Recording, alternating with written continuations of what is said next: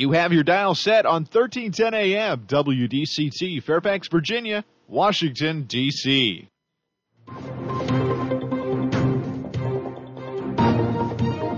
워싱턴과 미국, 그리고 세계의 흐름을 짚어보는 라디오 워싱턴의 시사 토크쇼. 워싱턴 전망대.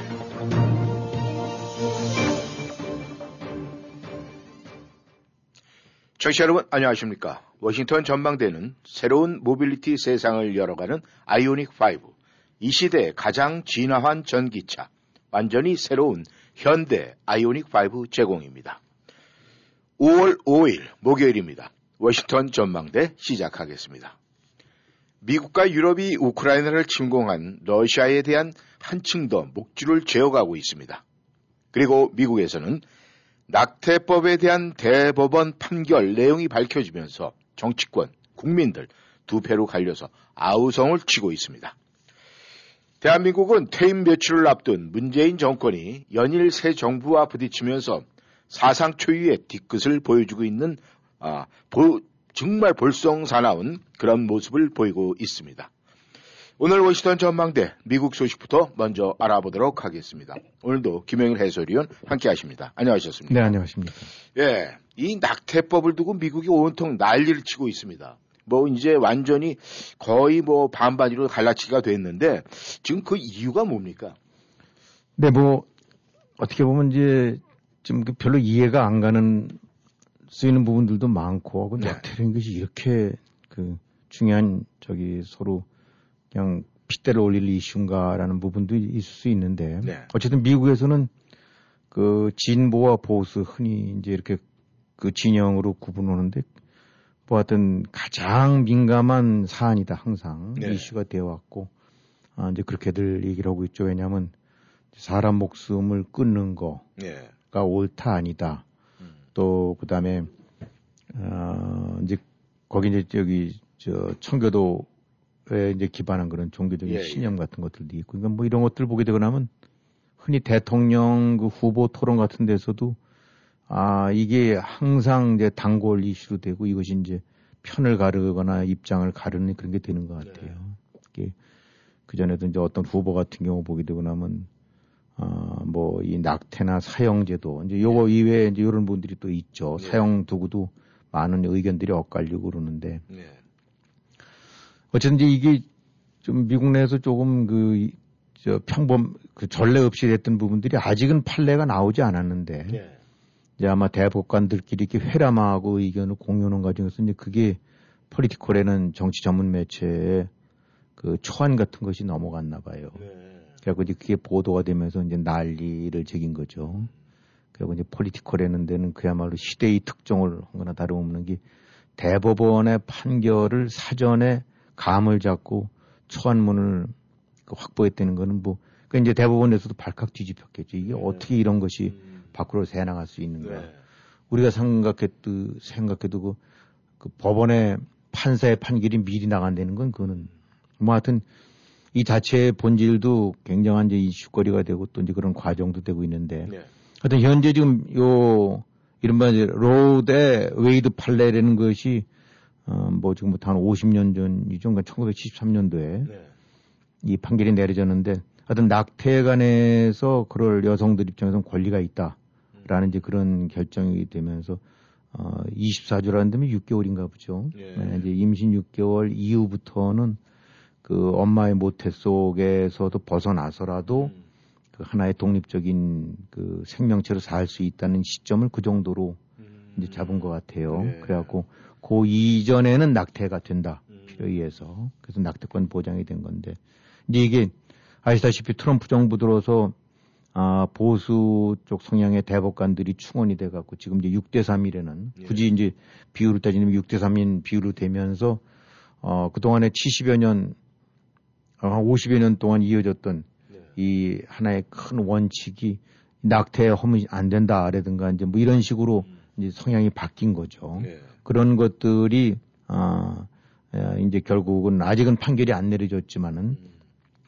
이제 그런 과정 속에서 뭔가 이제 그 입장이 달라질 거다라는 조짐들이 여러 군데 나타났었었는데 네. 그런 가운데 이제 이것이 툭 불그러져 나온 거죠. 네. 그러니까 지금 아 이게 뭐 낙태는 문제는 국가별로 많이 다른 것 같아요. 어, 뭐, 그것이 꼭 뭐 민주국가 혹은 그 사회주의 국가 이런 거를 떠나서 어, 각 국가마다 입장들이 다른데 대체적으로 이제 카톨릭이라든가 이런 데 쪽이 성한 국가들 같은 경우는 역시 이제 보수적으로 네. 이제 보는 거고 상대적으로 이제 아, 데모크라틱 성향이 강한 이제 국, 이제 국가 분위기 속에서는 이것을 이제 허용하는 건데 아, 예를 들어서 이제 이, 저 중동 같은 경우 네. 이집트라든가 뭐 이라크, 네. 필리핀 같은 경우는 이제 카톨릭이 저 강한 국가니까 예, 이런 데는 어떤 상황에서든 거의 예외를 두지 않고 낙태를 이제 금지하고 있고 네.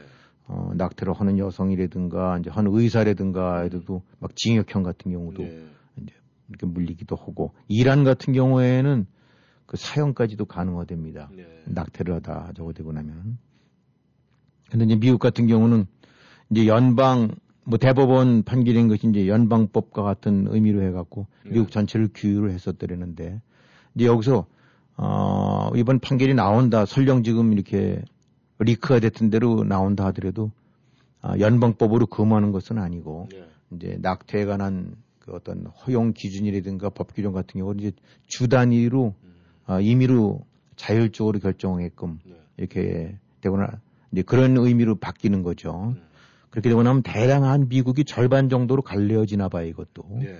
그러니까 상대적으로 민주당 성향이 강한 주, 음. 그 다음에 또 그 공화당 성향이 강한 주에 따라서 이제 이것이 서로 갈라지는데, 어, 뭐 예를 들어 이제 플로리다 같은 경우, 뭐 텍사스라든가, 그 다음에 남부에 있는 테네시, 음, 뭐 이런, 이런 데도, 그 다음에 이제 저쪽 북쪽에 이 몬테나라든가 이제 네브라스카, 네. 어, 뭐, 이런 데들 같은 경우는 굉장히, 어, 이제 보수 성향이 좀 강해갖고, 음. 그쪽에서는 다 금지를 하고, 네. 버지니아는 보니까, 야, 낙태가 허용, 그러니까 자율적으로, 네. 이제 허용이 되는 쪽으로 분류가 돼 있어요. 음. 그 다음에 이제, 뭐, 버지니아를 포함해서, 그, 이른바 북동부들, 네. 뭐 델라웨어라든가 뉴욕이라든가 뉴저지 아니면 그 위에 메인이라든가 이제 뉴햄프셔 같은 데 쪽은 그 상당히 이제 진보 성향이 강한 주들 아닙니까? 예. 예, 거긴 그대로 되는 것 같고 유일하게 이제 중부에서는 일리노이 같은 경우가 역시 이제 시카고를 중심으로 해서 그 진보 성향이 강한 데니까 예. 그 다음에 이제 캘리포니아라든가 저기 뭐 저 워싱턴이라든가 음, 이런 데 같은 경우들도 어, 역시 이제 민주당 성향이 강하니까. 음. 근데 이렇게 되고 나면은 근데 예를 들어 이제 남부나 이런 데 같은 경우는 중동 국가 못지않게 또 굉장히 세게 그 규제하는 데도 있고 그러니까 네. 이제 하여튼 앞으로 이 낙태 문제가 이제 이슈가 저 실제로 이제 이게 만약에 이대로 시행이 된다면은 예, 예.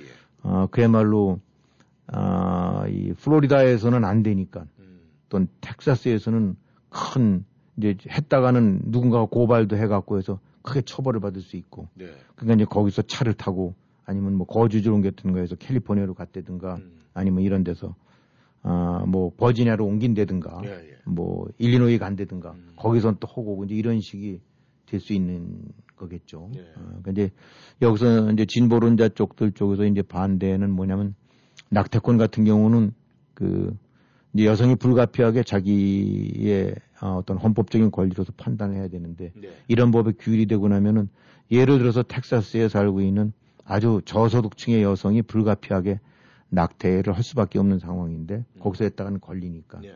그럼 예를 들어서 뭐 500마일, 1000마일 정도로 옮겨갖고 아, 캘리포니아로 와서 했다. 근데 이제 그것이 쉽지 않다는 거죠. 음. 어, 굉장히 생활이 어렵고 이런 상태에서 어, 뭐 그런 류의 병원을 이동해서 찾아가고 할 만큼 여력이 안 되고 나면은 이제 그거는 자기 헌법적 권리를 어, 포기할 수밖에 없는 거니까. 네. 그래서 이제 이런 류의 것들을 보면 근데 기본적으로 뭐 사람의 생명이나 이런 부분에 관해서 여성의 아, 이제 그, 저 자율권이나 이런 부분들이 이제 부딪히는 거니까, 음. 아, 이제 그런 거긴 했지만 실질적으로 시행이 됐을 경우에는 이제 적지 않은 그 이런 그 불이익들, 예. 아, 이런 거라서 지금 하여튼 뭐 우리는 그렇게 피부로 실감을 못하지만 지금 대법원 앞에 그 다음에 이제 그쪽으로 동조할 것 같은 판사들 뭐 하여튼 해서 음. 난리를 제기고 있는 것 같아요. 네.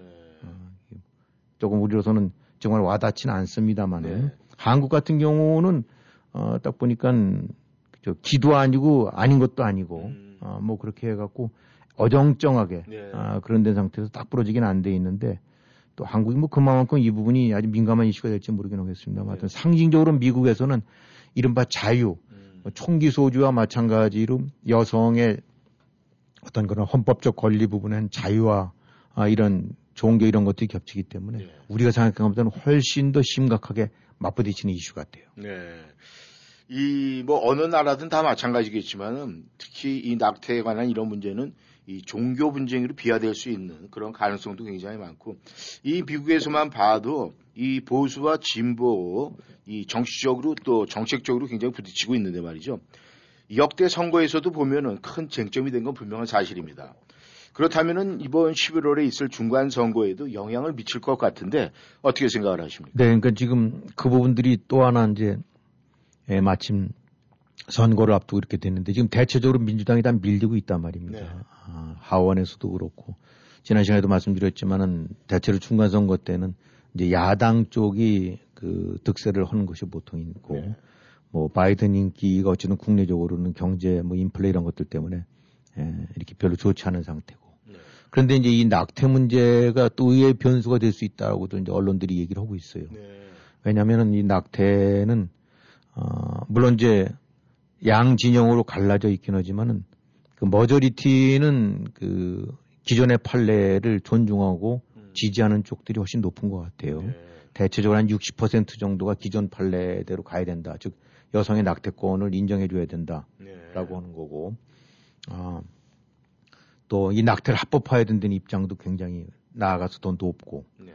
그러니까 이러든지 한 60%쯤이 어, 이제 낙태에 관해서 우호적인 입장이라는데 좀 공화당은 어, 정체를 이제 성향을 대표하는 입장에서는 공화당은 반대란 말입니다. 네. 아, 공화당이 뭐 낙태를 허용한다는 입장은 될 수가 없으니까. 음.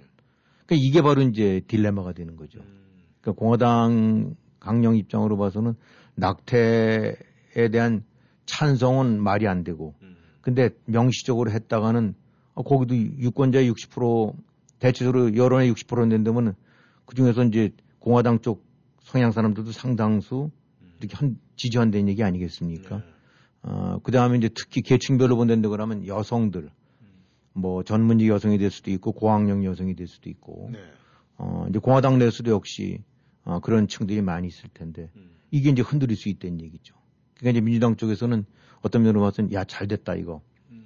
아, 우리 지금 밀리고 있는데 네. 공화당 표 쪽에서 흔들 수 있는 표가 바로 이 낙태에 관한 문제다. 음. 그러니까 이제 공화당 성향의 여성들, 젊은이들, 네, 네. 상대적으로 또 젊은이들 같은 경우는 훨씬 리버럴하니까. 그렇죠. 아, 그러니까 이 바로 공화당 이걸 지지하긴 하지만 이 낙태 문제에 관해서는 이건 안 되겠다라고 하니까 이제 민주당 쪽에서는 앞으로 낙태에 관한 거를 후보자들한테 명시적으로 물어봐갖고 네. 아, 낙태에 관해서 옹호를 하는 쪽 사람을 찍어야 된다. 음. 그렇지 않게 되면 여성들의 권리가 그냥 짓밟히는 거니까. 네, 네. 이러니까 공화당으로 와서는 공개적으로 밝힐 수도 안 밝힐 수도 낙태 대법원 판례, 판례 변경을 음. 어, 환영할 수도 그렇다고 또 뭐 입을 다물고 있을 수도 없는 음. 그 약간 이제 딜레마가 되고 나니까 이 부분들이 이제 2, 3%, 3, 4% 차이로 그 어떤 그 지지율 그 차이로 인해 갖고 당락이 뒤바뀌거나 될 수 있는 지역에서는 네. 상당한 이제 변수가 된 거죠. 음. 그러니까 이제 간단하게 다시 말씀드린다면 공화당 후보로 나섰는데 네. 너 낙태 문제 관해서 입장이 뭐야 그렇게 되고 나면 정말 너 트럼프 지지하냐 안 하냐랑 똑같은 식으로 아. 한다고 할 수도 있고 없고 안 한다고 할 수도 없는 바로 이제 이런 틈새로 해서 민주당 쪽에서는 어 그야말로 이제 정치 이슈화 해갖고 음. 어 이거를 이제 밀고 나가고 공화당은 참 애매모호해서 이 곤란해하고 있고 음. 그래서 아마 지금으로 봐서는 한 두 달 한두 달 내에 이제 대법원 판결이 확정이 되는 것 같은데 물론 이제 나오는 얘기는 확정된 거라기보다는 그 회람된 거다라 해야 되지만 뭐 이 사람들 같은 경우가 뭐 이렇게 흔들리거나 그런 사람들이 아니니까 음. 어, 그래서 어, 일단 이것이 기정사실화 됐다고 봤을 때는 그 앞으로 중간 선거에서도 어, 명백하게 음. 분명하게 일정 부분은 영향을 미칠 수 있는 요소가 되고 나니까 이 참 이 이슈가 대단한 이슈 같습니다. 예. 아, 대법원까지 어떤 정치적인 이슈에 휘말리게 이 정보가 흘러나왔다. 한번 생각해 볼 문제인 것 같습니다. 네. 아, 우크라이나. 지금 러시아와 우크라이나 이 전쟁 상태에서 지금 그, 그러니까 전쟁 전에 우크라이나 그 캐피탈 그 키우죠. 그 키예프에 거주하던 사람들이 지금 속속 이 우크라이나로 돌아가고 있다는 이런 소식이 들려오곤 있는데 말이죠. 우크라이나가 지금 러시아의 공세를 잘 버텨내고 있습니까? 네, 일단 이제 많은 사람들이 예상을 했었던 건 물론 이제 언론 보도라든가 정 이제 저기 정부 당국자들 발표에 의한 거긴 합니다만 지난주 그 다음에 이번 주 네. 어, 특히 지난주 이전부터 해갖고 러시아가 이제 북쪽 키우 수도권에서 했던데 다 여의치 않으니까 병력을 빼갖고 이른바 돈바스 지역 동부 우크라이나 동부 지역 네. 아, 쪽 부분에 이제 포커스를 맞춰서 집중 공세를 편다. 어, 그래서 그쪽을 완전히 점령하고 남부 지역에 뭐 마리우폴인가 있는 데까지도 점령해 갖고 그 바다와 육지를 쭉 있는 일종의 이제 회랑을 장악을 하고 난 다음에 거기에 말뚝을 받고 음. 어 이제 이렇게 종료 쪽으로 기정사실화하려는 게 아니냐라고 네. 다들 예상들을 했었더랬고 또 그 이제 그거에 근거해서 병력 뺀 사람들을 어, 러시아군들이 재 이제 충전을 시켜갖고 네. 다시 재결성을 해서 새로운 부대를 편성해서 이제 투입을 해갖고 지금 뭐 한 6만 정도가 이제 새롭게 정비를 해서 들어갔다. 이제 네. 밀어붙이고 있다라는 것이 이제 어, 그동안의 추정이었는데 네네. 그거는 뭐 맞는 것 같아요. 밀어붙이고 있고 어, 지금 그 우리가 이제 하나하나 정가를 그 전황을 모르긴 하지만은 어쨌든 동부 지역에서 러시아군과 우크라이나군이 세게 부딪히고 있는 건 사실인데 네. 중요한 건 아, 이렇게 해서 대대적인 재정비와 아, 강력한 공세를 2차 공세를 폈는데 여태까지 괄목할 만한 어떤 변화 같은 것은 없는 것 같다. 네. 그러니까 뭐 우리 한국으로 치는데 그러면 낙동강에서 이제 방어선을 쳐갖고 네. 어, 그 예를 들어서 이제 유엔군 쪽에서는 밀어붙여서 올리고 이제 버티고 있고 네.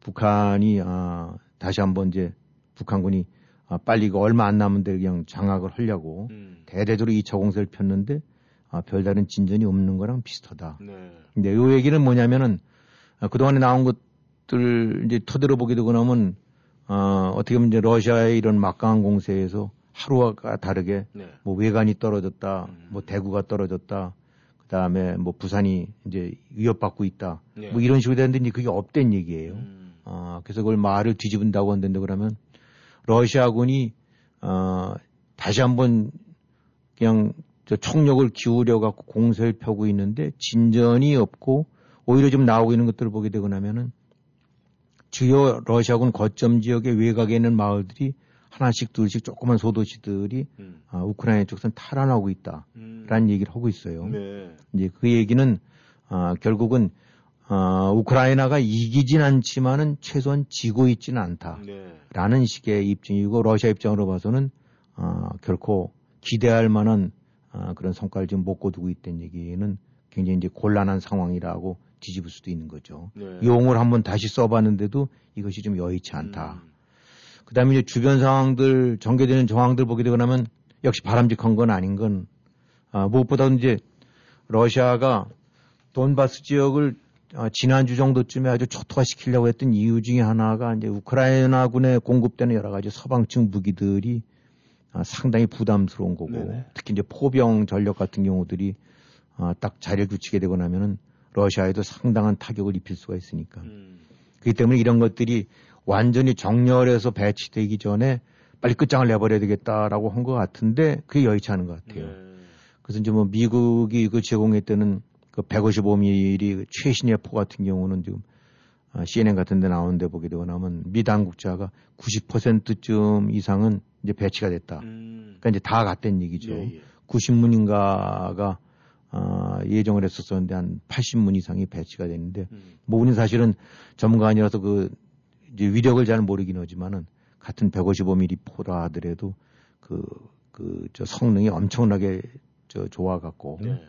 어, 정확하게 찍어대고 그 다음에 기동성도 좋아서 회피 능력도 좋고 음. 그래 갖고 이런 것이 사정거리가 아 40km 정도 미친다니까 서울에서 문산까지 네. 그 정도 거리쯤 되는 거니까 그 외곽에서 서울을 지금 퍼보된 거랑 똑같은 음. 거니까 아, 러시아 군 사령부라든가 그 보급 기지 그 다음에 기갑 기지 이런 데들이 그대로 좌표에 잡히만 하게 되거나 하면 음.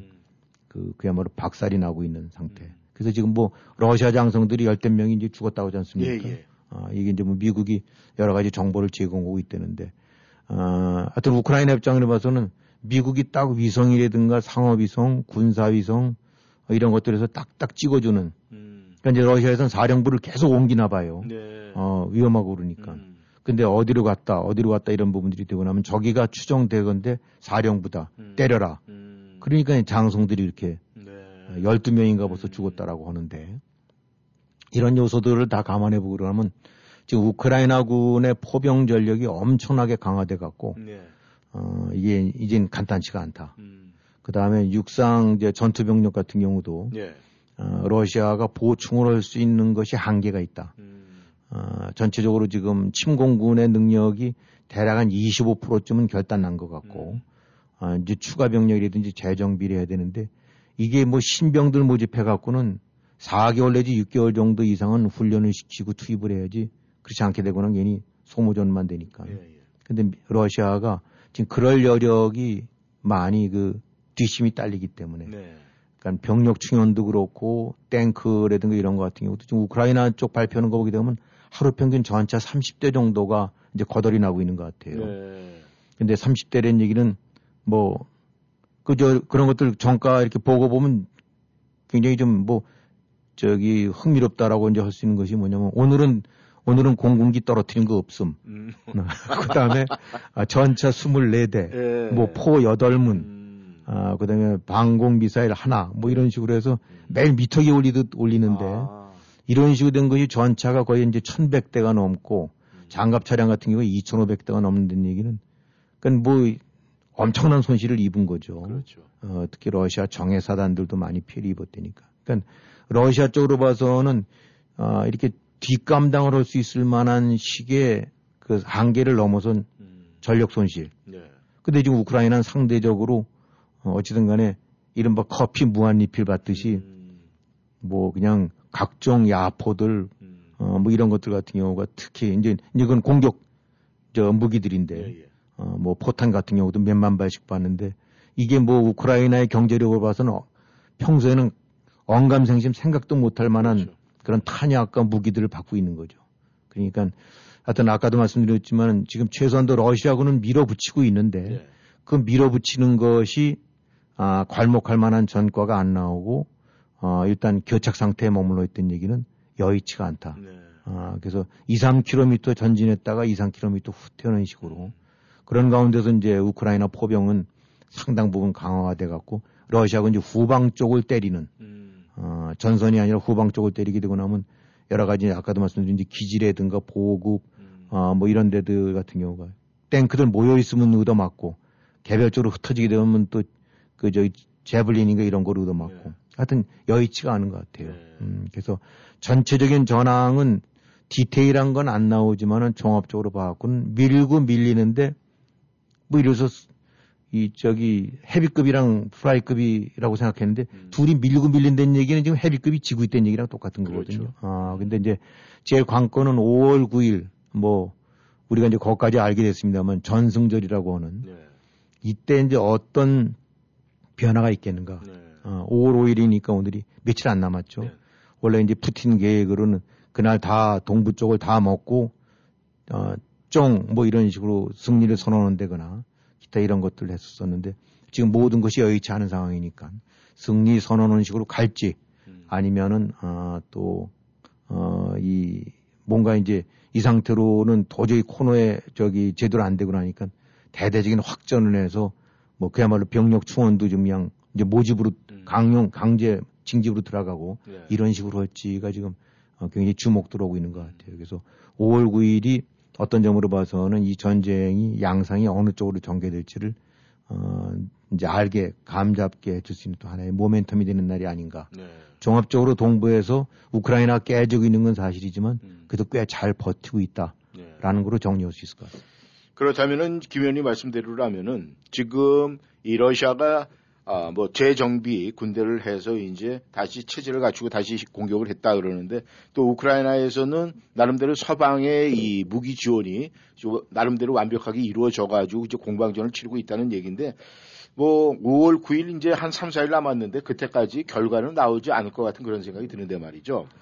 지금 그 유럽 연합이 러시아하고 이제 경제 제재 조치를 갖다 우리가 좀 살펴봐야 되겠는데 이 유럽 연합하고 러시아하고 그 석유 금수가 뭐 지금 구체화돼 가고 있다고 이렇게 이야기가 나오고 있던데 말이죠. 네, 그렇게 이제 발표가 나오고 있습니다. 이게 네. 원래 그 미국은 일찍 이제 3월 달에 석유 금수 조치를 취했는데 네. 이제 미국은 뭐 자기네들이 이제 파서 쓸 수 있는 원유를 갖고 있으니까 네.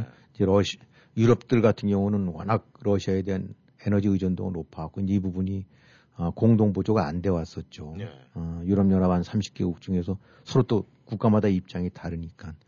그래서 특히 그래서 이제 독일 같은 경우 문제였었는데 독일은 워낙 에너지 의존도가 뭐 천연가스, 석탄, 음. 러시아산 석유 이런 부분들의 의존도 굉장히 컸었기 때문에 예. 이제 잘 안 돼서 어쨌든 조율이 된 것 같습니다. 그래갖고 일단 나오고 있는 안 그 프로포자를 보게 되고 나면 앞으로 6개월 내에 어, 원유 공급을 완전히 어, 중단하고 예. 그다음에 이제 이 여러 가지 그뭐 가스 이제 휘발유라든가 이런 석유 제품들 제품 같은 이제 정유 제품 같은 경우들도 연말까지는 이제 완전히 러시아랑 손을 끊어버리겠다. 예. 이제 그렇게 그 이제 시, 저 시나리오를 저 그게 대비안을 만들어 갖고 음. 이제 조만간 아마 이제 발표될 것 같아요.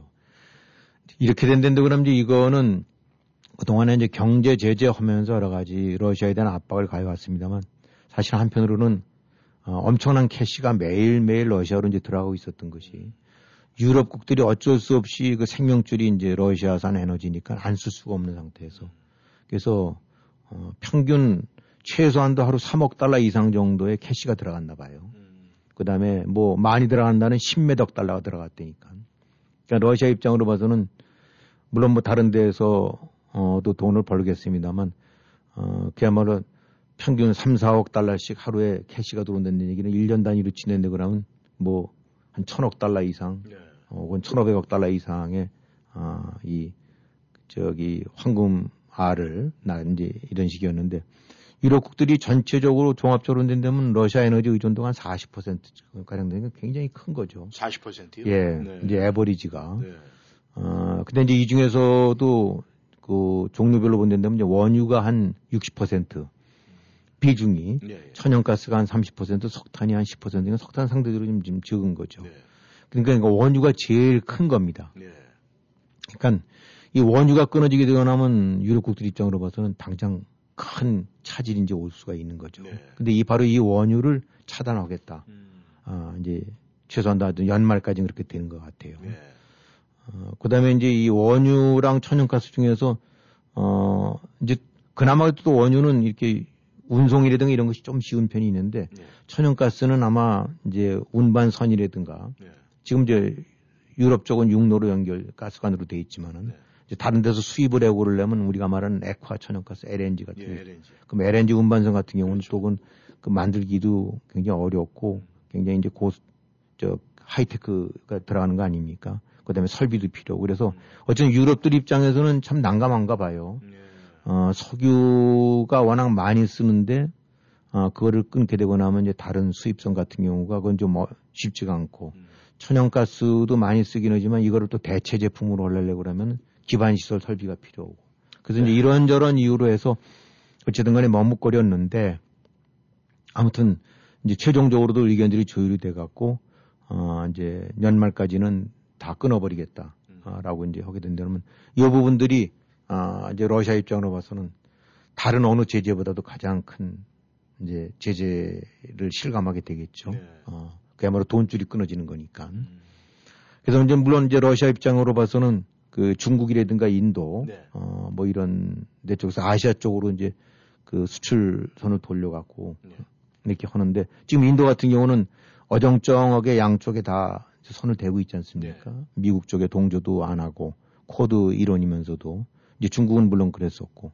근데 이제 우리도 알다시피 그, 그 인도나 중국 사람들이 얼마나 또 그 이문 장사에 아, 그렇죠. 그 저겁니까. 음. 그래갖고 어, 지금들 나오는 얘기는 러시아가 이제 급하니까 다른 데 쪽으로 이제 이 구매 판매선을 돌리고 있는데 네. 아마 엄청나게 후려치 나와요 가격을. 음, 그래갖고 뭐 울먹이 잡먹기로 안 할 수도 없고 네. 어 뭐 아프리카 아시아 국가들 쪽으로 돌린다는데 아무래도 유럽 쪽보다는 물량이 딸리니까 네. 아 그래서 결국은 어 일단 러시아 입장으로 봐서는 어, 큰 타격을 이제 본격적으로 받게 되는 네. 어, 경제 제재가 여러 부분에서도 있긴 했지만 그 캐시프로 측면에서는 가장 큰 이제 타격을 입게 되는 어, 이제 이런 상황을 맞게 될 것 같으니까 네. 어, 일단 미국이나 서방 측 입장으로 봐서는 더욱더 러시아에 대한 이제 목줄을 쥐어가는 식으로. 네. 그래서 이제 러시아 전문가들도 보게 되고 나면 한 3개월쯤 지나고 나면 이제 국민 생활에 본격적으로 어려움들이 올 거라고 보는데 음. 지금 2월 24일 날저 침공을 해갖고 이제 3월부터 시작해야 되면 3, 4, 5월. 네. 한 이제 5월 정도 끝나고 나면 음. 본격적으로 이제 실생활 쪽에 그 제재로 인한 여러 가지 피해들이 나타난다. 네. 아, 이렇게 되고 나면 이제 데미지가 그야말로 이제 골병이 들기 시작하는 거니까. 아, 러시아로 봐서는 군사적으로도 지금 괄목할 만한 성과는 못 거두고 있고, 네. 어, 경제 제재라는 이제 목줄, 음. 돈줄 지어는 부분들이 하나씩 하나씩 이제 네. 그 구체화돼 가고 있는 거니까, 어, 결코 이제 간단치 않은 상황을 맞고 있다라고 이렇게 볼 수 있을 것 같습니다. 네. 네, 청취자 여러분께서는 워싱턴 전망대 지금 함께하고 계십니다. 전하는 말씀 듣고 다시 돌아오겠습니다. 와우! 특별한 세일 상품이 가득한 애난데일 K마켓. 금토일 100불 이상 구매 시 배추가 박스에 14불 99. 단 박스 제품, 쌀, 도매 제품 구매 금액은 포함되지 않습니다. 각종 모종 묘목도 절찬리 판매 중입니다. 살아있는 장어가 파운드에 11불 99, 오징어가 파운드에 2불 49, 돼지 오겹 생목살이 파운드에 4불 99, 연탄불 고추장 양념돼지 불고기가 파운드에 4불 99, 청정원 군만두 3종이 7불 49, Three Crab fish 소스가 개당 5불 99. 에란데의 K마켓에서 행복한 쇼핑 즐기세요. 무슨 근심 있어? 표정이 왜 이렇게 어두워? 음, 치과 치료를 받아야 하는데 보험은 없고 걱정이야. 이젠 걱정하지 마. BK 치과에서 새로운 플랜 나왔잖아. 매년 199불로 1년에 2회 정기검진, 치아 클리닝, 구강 엑스레이는 물론 모든 시술을 60에서 35% off해준대. 정말 화수목요일 야간 진료한다는 BK 치과 또 대박이네. 모든 치과 진료 가능하며 편안한 진료로 여러분의 치아 건강을 책임집니다. 센터빌 H마트 주차장 건너편 BK 치과. 화수 목요일 야간 진료하는 BK 치과. 703-609-2875. 703-609-2875. 영어 많이 늘었네. 음, 사실 나 콜롬비아 칼리지에서 영어 수업 들은 지 좀 됐어. 콜롬비아 칼리지에서는 영어 수업뿐 아니라 취기공과, 미용과, 요리과 등 8개 학교 과정이 있고 특히 직업 영어 모든 과정은 소득에 따라 연방 학자금이 100%까지 무상으로 제공돼. 우리 친언니는 치기공학과 졸업하고 연봉 높은 치기공사로 일해. 그래? 혹시 유학생들이 편입도 가능해? 물론이지. 703-206-0508로 전화해봐. 703-206-0508. 당장 전화해야지. 안녕하세요. 코지마 전속 모델 장윤정입니다. 코지마 안마의자는 정말 혁신이죠. 방송 마치고 집에 오면 꼭 코지마 안마의자를 사용하고 있습니다. 가수 장윤정이 선택한 최고의 안마의자 코지마가 웰빙모아에 도착했습니다. 부드러운 골반 마사지, 강력한 에어로 시원하게 풀어주는 어깨 마사지까지 코지마 안마의자. 빈틈없는 종아리와 발 마사지까지 완벽한 코지마. 장윤정 코지마로 안마의자의 차이를 직접 느껴보세요. 웰빙모아 애난데일점 703-256-5500 센터빌점 703-830-7755 안마의자도 웰빙모아입니다. 웰빙모아.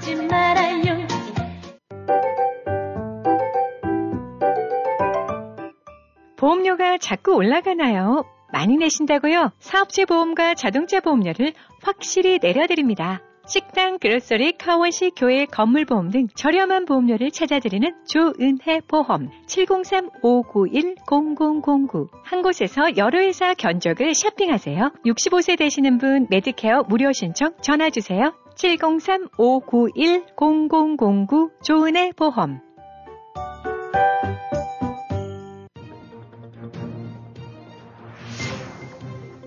여러분은 지금 라디오 워싱턴 그리고 미주경제 신문 대표인 김용일 해설위원과 라디오 워싱턴 콘텐츠 본부장 이구순이 진행하는 워싱턴 전망대를 함께하고 있습니다.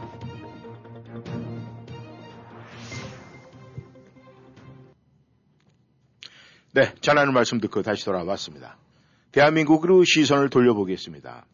혹시나 많은 대한민국 국민 여러분들이 혹시나 하고 기대를 했습니다. 하지만 끝내 문재인 대통령은 검수완박법 네, 국무회의에서 통과시키고 말았습니다.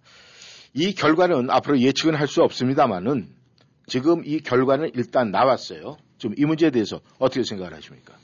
네, 뭐 말씀하신 대로 혹시나 했었더랬죠. 네. 어, 어쩌면 음, 근데 이제 그만큼 어, 그건 아직도 그 저 문재인 정권이든가 문재인이 된 사람이 실체를 모르고 이제 가졌던 어, 역시 그 나이브한 국민들의 생각이었는데 네.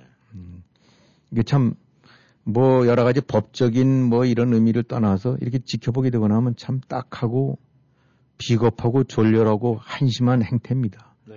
이 관두는 대통령이 세상에 자기 이렇게 막을 저 범죄 저, 저 건에 대한 이거를 수사를 막을 방탄 셀프 사면 방탄 입법 조치를 마지막 날까지 하고 가는 그런 대통령이 있었는지 어, 뭐 역대 어느 정권에서도 찾아볼 수가 없었고 심지어 이제 그래서 전두환 군사 정권 같은 경우도 사실 뭐 이례재단 어떻게 만들고 그러긴 했지만 아, 속마음으로 나 이거 정권 좀 놓게 되고 나면 자기가 광, 광주서부터 시작해서 온갖 것한 것들이 있는데 네. 이거 내가 곱게 살아나갈까 아마 얼마나 불안이 많았겠어요. 아, 그래서 물론 이례재단이 이런 게서 무슨 이런 것이 나오긴 했었지만은 그래도 이것을 구체화해서 어떤 법적으로 해갖고 뭐 이를테면 면피성, 방탄성 뭐 입법을 했다든가 그런 건 안 했거든요. 아, 근데 아, 이 문재인 대통령 사람 그런 측면으로 봐서는 정말 말 본인 말대로 어, 전례를 저 평생 경험해 보지 못했던 나라를 만들었고 호논호는 마- 막바지 행태들이 평생 경험해 보지 못했던 그런 그 행태들 대통령 행태를 보이고 좀 가는 것 같은데. 하여튼 뭐 차후 역사가 얘기를 하겠죠. 이 검찰권 박탈이라는 것이 얼마만큼 그 대한민국의 국정 헌정 질서를 무너뜨린 그런 그런 폐륜 정권 폐륜적 행태인지는 이제 나중에 평가가 되겠죠. 어, 이 뭐 검찰 개혁이라는 명분하에 이제 결국은 자신을 포함해서 자신들 패거리에 대한 수사를 차단하려는 행위인데 어, 사실 그 말만 안 했어도 좀 나는데 윤석열 총장 임명해놓고 그 자리에서 아주 뭐 살아있는 권력을 수사해라.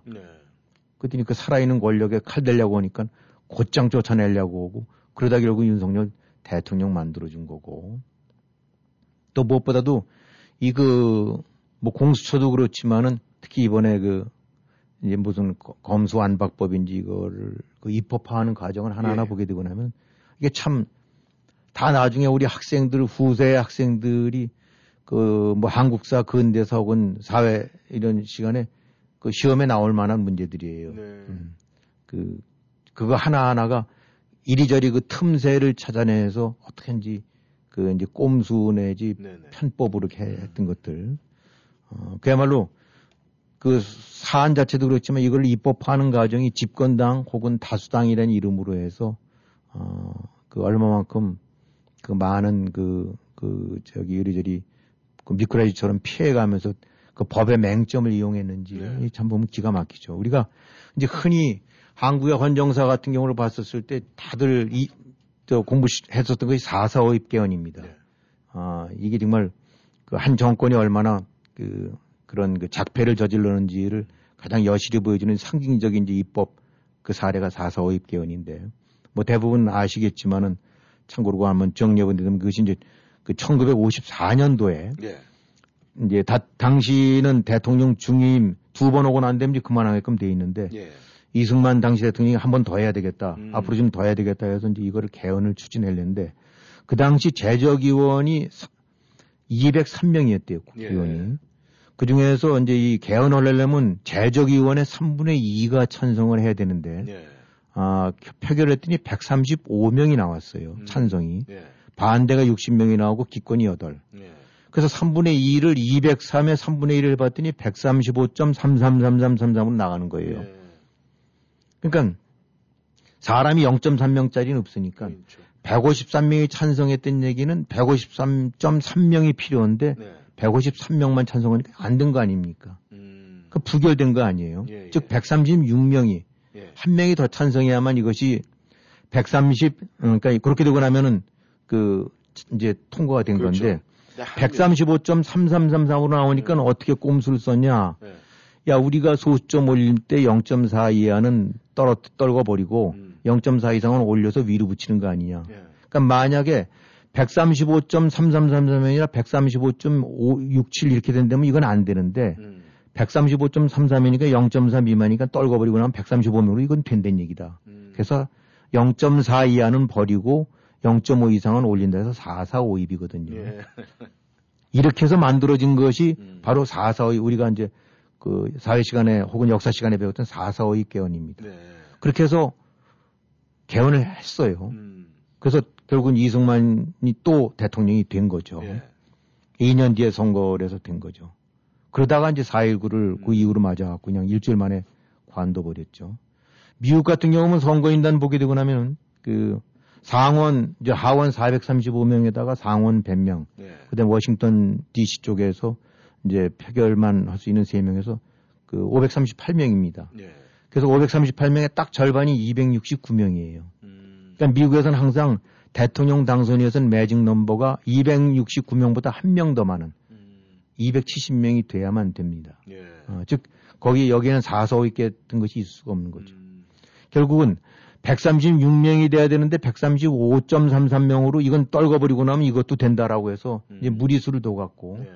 어, 여기서 이제 주목할 거는 3분의 2의 국회의원을 갖고 있었던 얘기죠. 이승만 때도. 예. 그러니까 그때는 다수가 다수의 이름을 했던 얘기죠. 지금 이제 민주당 하는 행태랑 똑같은 짓들을 과거에 했던 거고 음. 그러다가 4.19라는 거로 해갖고 철퇴를 맞은 거죠. 네.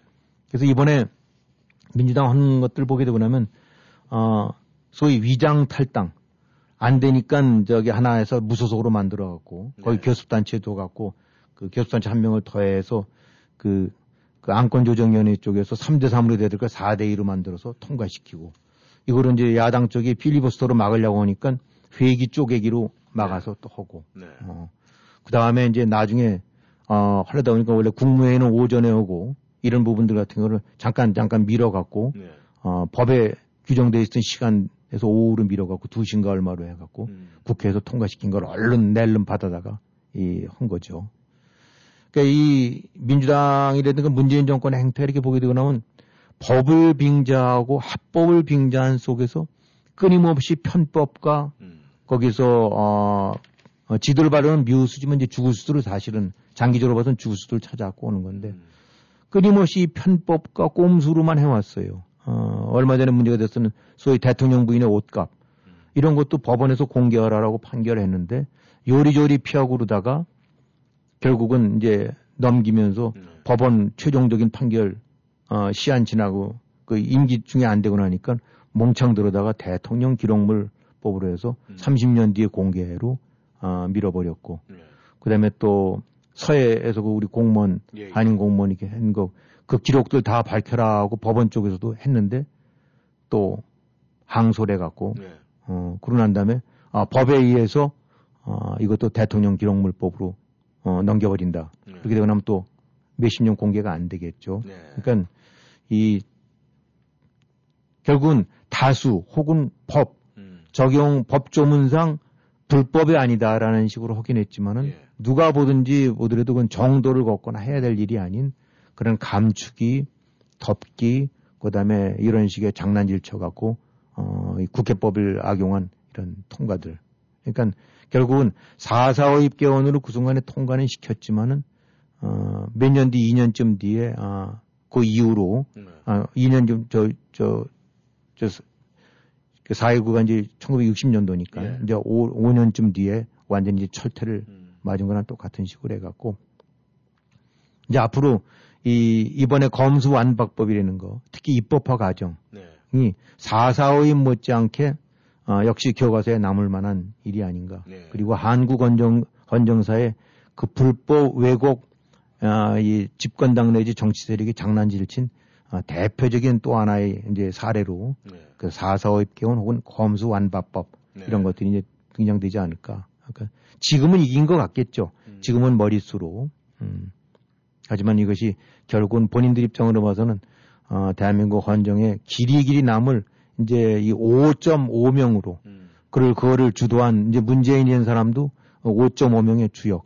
그다음에 또 한 측면으로 봐서는 참 비겁화되는 게 그래도 어느 집단 패거리에 그 리더쯤 되려면 사실은 자기가 감당하는 것이 맞는 거거든요. 그게 그래도 최소한도의 그것이 깡패든 아니면 뭐 보통 조직이든 간에 수장이라는 거라든가 리더라는 거는 대충 좀안 와맞는데, 음, 그 뭐, 저기, 저, 이제 써서는 안 될 말입니다만 그 일본식 말로 된다면 그게 바로 이제 가오라고 해갖고 어딘가의 리더가. 근데 이거는 뭐냐면은 사실 이제 민주당 저거 큰 부담 안게 되거든요. 지방선거 때도 그 국민 여론들 같은 경우가 밥법 저거 입법 과정 잘못됐다는 것이 절대 다수니까. 그러니까 저살자고 어쨌든 간에 패거리를 한 패거리긴 하지만은 패거리에 대한 상당한 정치적 부담을 안겨줘. 이건 까꾸로 해서 자기가 걸머져서 하는 것이 통상 말하는 정치적인 혹은 그 리더의 입장인데, 음, 뭐 우리가 그, 저, 다시 그 문제를 거론합니다만 이제 노무현 전 대통령 같은 경우가 스스로 이제 목숨을 끊었는데, 어쨌든 간에 거기서 나타난 결과 중에 하나는 그 목숨을 끊음으로 인해서 후속 수사가 완전히 멈춰버렸거든요. 그것이 옳은지 그런지는 떠나갔고, 어, 그거는 이런 측면에서 본다고 하면 자기가 감당하고 걸머지겠다. 어, 나랑 뭐 같이 했었던 어쨌든 그로 인해서 이제 그것이 수사가 되고 나면 낱낱이 파헤쳐지면서 얼마나 어, 이제 그것이 옳다 그러다는 걸 떠나서 말입니다. 하지만 어쨌든 그런 측면으로 봐서는 그 여러 가지 이런 걸 감당하고 스스로 안고 넘어갔는데 문재인 같은 경우는 고스란히 나살자고 이런 식으로 해서 그거를 그냥 만신창이로 만들어 버리는 거니까 어, 똑같은 어, 그 진보 쪽 지도자라 하더라도 어, 결이 다르죠. 어, 그래서 자꾸 노무현 문재인을 비교하는 이유는 여러 가지 측면에서 그런 측면으로 봐서도 자격이 없는 졸렬한 아, 아 저거 저거다. 아, 라고 저기 비난 안 할 수가 없는 겁니다. 아, 두고두고 헌정사에 이름 남을 사람이 이제. 아, 그리고 이 민주당의 행태도 보면 말이죠. 사실 지난번 총선 같은 경우에 그 이번에 양심 선언할 양향자 의원 같은 경우에는 여성 근로자의 영웅을 만들어 가지고 자 국회의원이라는 배치를 달게 됐는데 이 쓸모가 없어져서 이 당에서 내쳤습니다. 그러고 나니까 이 본인이 양심 선언을 했는데 한때 그렇게 영웅을 만들었던 사람을 지금 언론에 단 글자, 이름, 석자가 나오질 않고 있어요. 그런 걸 보면은 지금 이 정권의 행태가 여실히 나타나고 있는데, 아, 요번에 그 검수 안박 같은 경우에도 뭐 많은 법조인들이 그렇게 얘기를 합니다. 이게 대통령으로서 이 검사들의 수사권을 갖다 부활시킬 수 있고 그것은 법적으로 가능하다 뭐 이런 이야기는 하긴 하는데 그건 이제 앞으로 후에 봐야 될 얘기인데 앞으로 지금 이 문제에 대해서 새로운 정부라든가 아니면 국민들이 어떤 대응을 해야 되는데 어떻게 그 방향이 예상이 됩니까? 근데 일단 뭐 이번 통과된 게 어쨌든 간에 국회에서 다수로 해서 밀어붙인 거기 때문에 어, 지금의 이제 국민의힘 지금 야당이지만 이제 여당이 됐다 그래서 여당이 돼갖고 나중에 똑같은 식으로 해서 180명쯤 확보되기 전까지는 네. 이걸 다시 논의하기 어려울 것 같아요. 네. 설령 그런 의도를 갖고 있다 하더라도. 이제 거부권이라는 건 물 건너갔으니까 이제 끝나고 남은 거는 이제 헌법재판소 헌재 판결인데 어, 헌재 이제 지금 뭐 검찰이든가 이런 데 해갖고 이 부분 잘못된 거니까 그 헌법적인 판단 옳은 건지 여부를 판단해 달라. 그래서 헌재 쪽에서 이건 잘못된 저거다라고 한다면 뒤집어질 수는 있는 거죠. 네. 근데 이제 뭐 헌재 하는 거 보게 되고 나면 이미 그것도 물 건너간 것 같고. 어, 왜냐면 이거 하기 전에 지금 그 국회에서 통과시키기 전에 긴급하게 이거를 좀 중단시켜달라 해서 가처분 했는데 네. 나온 보도 보게 되다 보면 가처분 논의조차도 안 했어요. 음. 그러니까 뭐 이건 근데 뭐 지금 헌재 재판관 9명인데 네. 문재인 정권 때 임명된 것이 8명이래요. 어. 그게 뭐다 알받게 해놓은 거니까 네. 뭐 기대할 게 뭐 있겠습니까? 여기 미국에 있는 대법원과는 어, 급이 다른 음. 그런 점에서 는 미안은 합니다. 미안한 편입니다만 수준이 안 되는 어, 그런 패거리들끼리만 많은 거기 때문에 네. 헌재 쪽도 전혀 뭐 기대할 사안은 아닌 것 같다. 흔히 이제 사법부를 뭐 정의의 최후의 보루라고 하는데 어, 정의의 최후의 보루가 아니라 이제 패거리들의 최후의 안식처가 된 것이 지금 바로 사법부도 그런 형량이 되고 그러니까 대법원장서부터 시작해서 예. 어, 결국은 그런 측면으로 봐서는 뾰족한 수가 없지 않나. 아, 지금 그렇게 볼 수밖에 없고. 그 다음에, 에, 어쨌든 근데 이, 이번 과정에서 이제 주목해 봐야 될 거는 이 사실 이번에 야당이 했던 행태예요. 음. 다시금 이제 그 부분을 거론하긴 하지만은 네.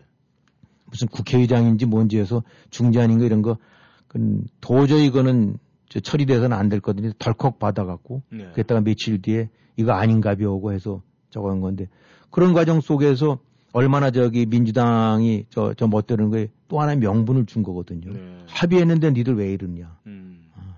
근데 참, 저로는 납득이 안 가는 것이 그런 류의 야당의 입장, 그 다음에 새 정부의 입장이 도저히 납득은 안 가요. 네. 아, 그거를 모를 사람들이 아니고 더군다나 윤석열이라는 사람은 어, 그야말로 그 문제에 관해서 가장 핵심적인 사안으로 부딪혀 왔었고 그로 인해서 대통령이 된 건데 네. 거기서 지금 나오고 있는 입장 표명보기 되고 나면은 뭐 이렇게 괄목할 만한 것이 없는 것 같고 네. 물론 법적으로 지금 뼈- 뾰족한 대처 방법이 없기 때문에 언급을 안 하고 있을 수도 있긴 합니다만은 이거에 관해서 그야말로 어떤 확고한 입장이라든가 차후에 어떤 식으로 하겠다는 것이 없이 어정쩡해져 있어요. 어, 그게 그런 부분들이 한마디로 어떤 야당의 대응이라는 것이 뭐 민주당이라든가 문재인 정권 쪽 부분은 더 말할 것도 없는 거지만은 네. 이 야당의 대응이라는 것이 도저히 아, 좀 고개를 갸우뚱하게 만든다. 음, 이제 이렇게 되고 나면 이제 앞으로 어떻게 될거 같냐. 그럼 이제 결국은 이건 정치권이 해결해야 될 몫인데 네. 이 사람들이 도대체 머릿속에 뭘 들어있나 왜 이런 행태를 했, 저 대응을 했나를 해야 되는데 아, 이렇게 하다 보면 왜 우리 그 전에 저 재밌게 봤던 형사 콜롬보 있지 않습니까? 예, 예. 거기 보게 되고 나면 다들 보신 분들 기억을 하겠지만은 에, 그건 포맷이 먼저 범인을 보여줘요. 음. 그 다음에 이제 형사가 투입이 돼갖고 콜롬보가 투입돼서 하나하나 여러 가지 이제 증거라든가 정황 같은 것들을 역추적해가면서 네. 범인을 잡아내는 거 아닙니까? 그렇죠. 근데 형사 콜롬보를 이제 많은 형사들이나 경찰들도 이제 참고로 보라고 했던 것이 그 스토리의 가장 기본적인 맥락이 뭐냐면 가장 기본적인 추론이 어떤 범죄가 일어나게 되고 나면 이 콜롬보는 뭐냐면 뭐에 출발하냐면 요 범죄로 인해서 누가 이익을 받는가 음. 라는 걸 토대로 해서 용의자를 찾아내고 그 속에서 이제 범인을 압축해 가는 거죠. 네. 그러니까 우연히 어떻게 하다 보게 되는 건 전혀 예상도 못했던 돌발적인 사건이 있을 수도 있지만 음. 그렇지 않은 모든 종류의 강력 사건에는 반드시 원인이 있고 네. 그 원인은 그 같은 사건으로 인해서 누군가는 혜택과 수혜자가 있다. 음. 그 수혜자 쪽이 범인일 가능성이 가장 높다는 가장 기본적인 논리에서 추론한 거거든요. 음. 그럼 이번에 검수완박법이라는 범죄가 일어났다. 예. 통과가 됐다. 음. 그럼 거기서 결국 이제 형사 콜럼보가 투입이 된다 그러면 야 이거에서 득볼 놈들이 누구냐? 음. 문재인 뭐에서 그 패거리들 득보는 건 더 말할 것도 없고 음. 그렇게 된다 그러면 야당 가만히 보니까 니네들도 득보네. 음. 어. 이 겉으로 봐서는 아닌 것처럼 펄펄 뛰지만은 음.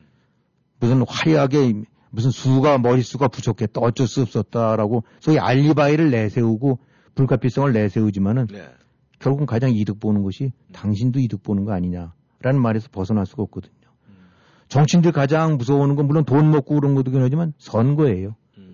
선거에서 이기려면 뭐 그야말로 집안을 다 투입해서 온갖 거를 그냥 전목대님까지 다 안에서 하는데 그 선거법이라는 것이 워낙 까다롭고 조항들이 많아서 하나 잘못 걸리게 되고 나면 본인은 물론 뭐 사무장이 되는 거에서 무슨 벌금 얼마 이상 되고 나면 당선 무효가 돼버린단 말입니다. 이게 코를 딱 잡았기는 무시무시한 법이에요. 근데 제일 핵심이 권력자들 뭐 재벌 이런 것도 이런 거지만 정치인들 입장으로 봐서는 선거법 검- 수사를 이제 검찰이 안 한다? 이건 야호예요, 야호. 이제 우린 살았다. 결국은 답은 여기 있다. 콜럼보가 얘기하듯이, 아, 보듯이, 어, 이 정치인 수사, 선거법 수사 안 하게 되고 나면 너도 이기네. 어, 그러니까 즉 이런 류 거를 본다는 그러면은 결국은 어떤 것이 추론이 되느냐면 야, 뭐 쇼는 좀 하는데 알고 보면 우리뿐만 아니라 니네들도 다 서로 좋고 좋은 거 아니냐. 그러니까 이 정도쯤에서 해서 이 기회에 눈찔끔 감고 뭐 좀 저거라 하지만 해놓고 나면 우리 이제 만사 불여튼튼 아니냐. 라는 것이 추론이 가능할 수 있다는 얘기죠. 음, 그러니까 국민 여론 뭐 어쩌고 그러니까 다시 선회는 했지만은 결국은 이 얄팍한 야당 정치인들 예. 그런 측면에서는 정치라는 이름 속에서 같은 패거리들이 됐다는 게 아니냐. 어, 검사 없다는 거는 이런 식의 정치인들 입장에서는 그야말로 로망이에요. 검사 없는 나라 얼마나 좋겠습니까? 그러면 이젠 뭐 국회의원 이젠 거칠 게 없거든요. 누가 손을 대겠어요? 어디 뭐 저기는 평창 경찰서 혹은 울산 경찰서 수사과 어린 반푼어치도 없는 얘기니까 이건 결국은 짬짬이 짜고 온 짓이다. 라고 하는 비난을 벗어날 수가 없다. 라고 얘기하는 거죠. 그러니까 결국은 검사, 검사 수사권 박탈이 뭐 야당이 다 한 것 같고 뭐 저 한 것 같긴 하지만 엄밀하게 들여다본다고 하면은 이거는 그 주범은 물론 더 말할 거는 민주당이고 어, 또 하나는 부작위적 종범 내지 공범 이런 비난을 피할 수가 없다. 이 정치인들이 뇌리 속에 이런 것들을 갖고 있으니까 이것이 회복이 되겠는가라는 부분에 관해서는 부정적으로 볼 수밖에 없는 거죠. 애는 써봤지만 안 되네요 하면서도 속으로는 아유 이게 아주 잘 됐다.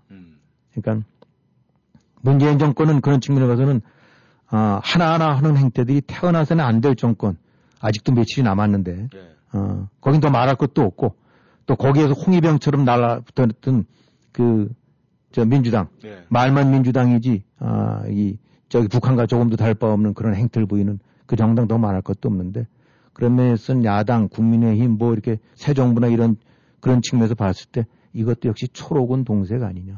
아, 그래서 어, 결국은 이득 보는 건 저 정치꾼들이고 어, 피해는 고스란히 국민만 보게 되니까 앞으로도 원상회복이 쉽지 않을 것 같다라는 것이 그냥 그렇게 느껴집니다. 예. 어느 보수 논객이 얘기를 했습니다. 국회를 해산시켜야 된다. 그런데 그것이 진정한 네, 바램인지 해소리인지는 우리가 한번 생각을 해봐야 될 것 같습니다. 오늘도 김영일 해소님 수고하셨습니다. 네, 수고하셨습니다. 네, 청취자 여러분, 저희는 여기서 인사드리겠습니다. 감사합니다. 안녕히 계십시오.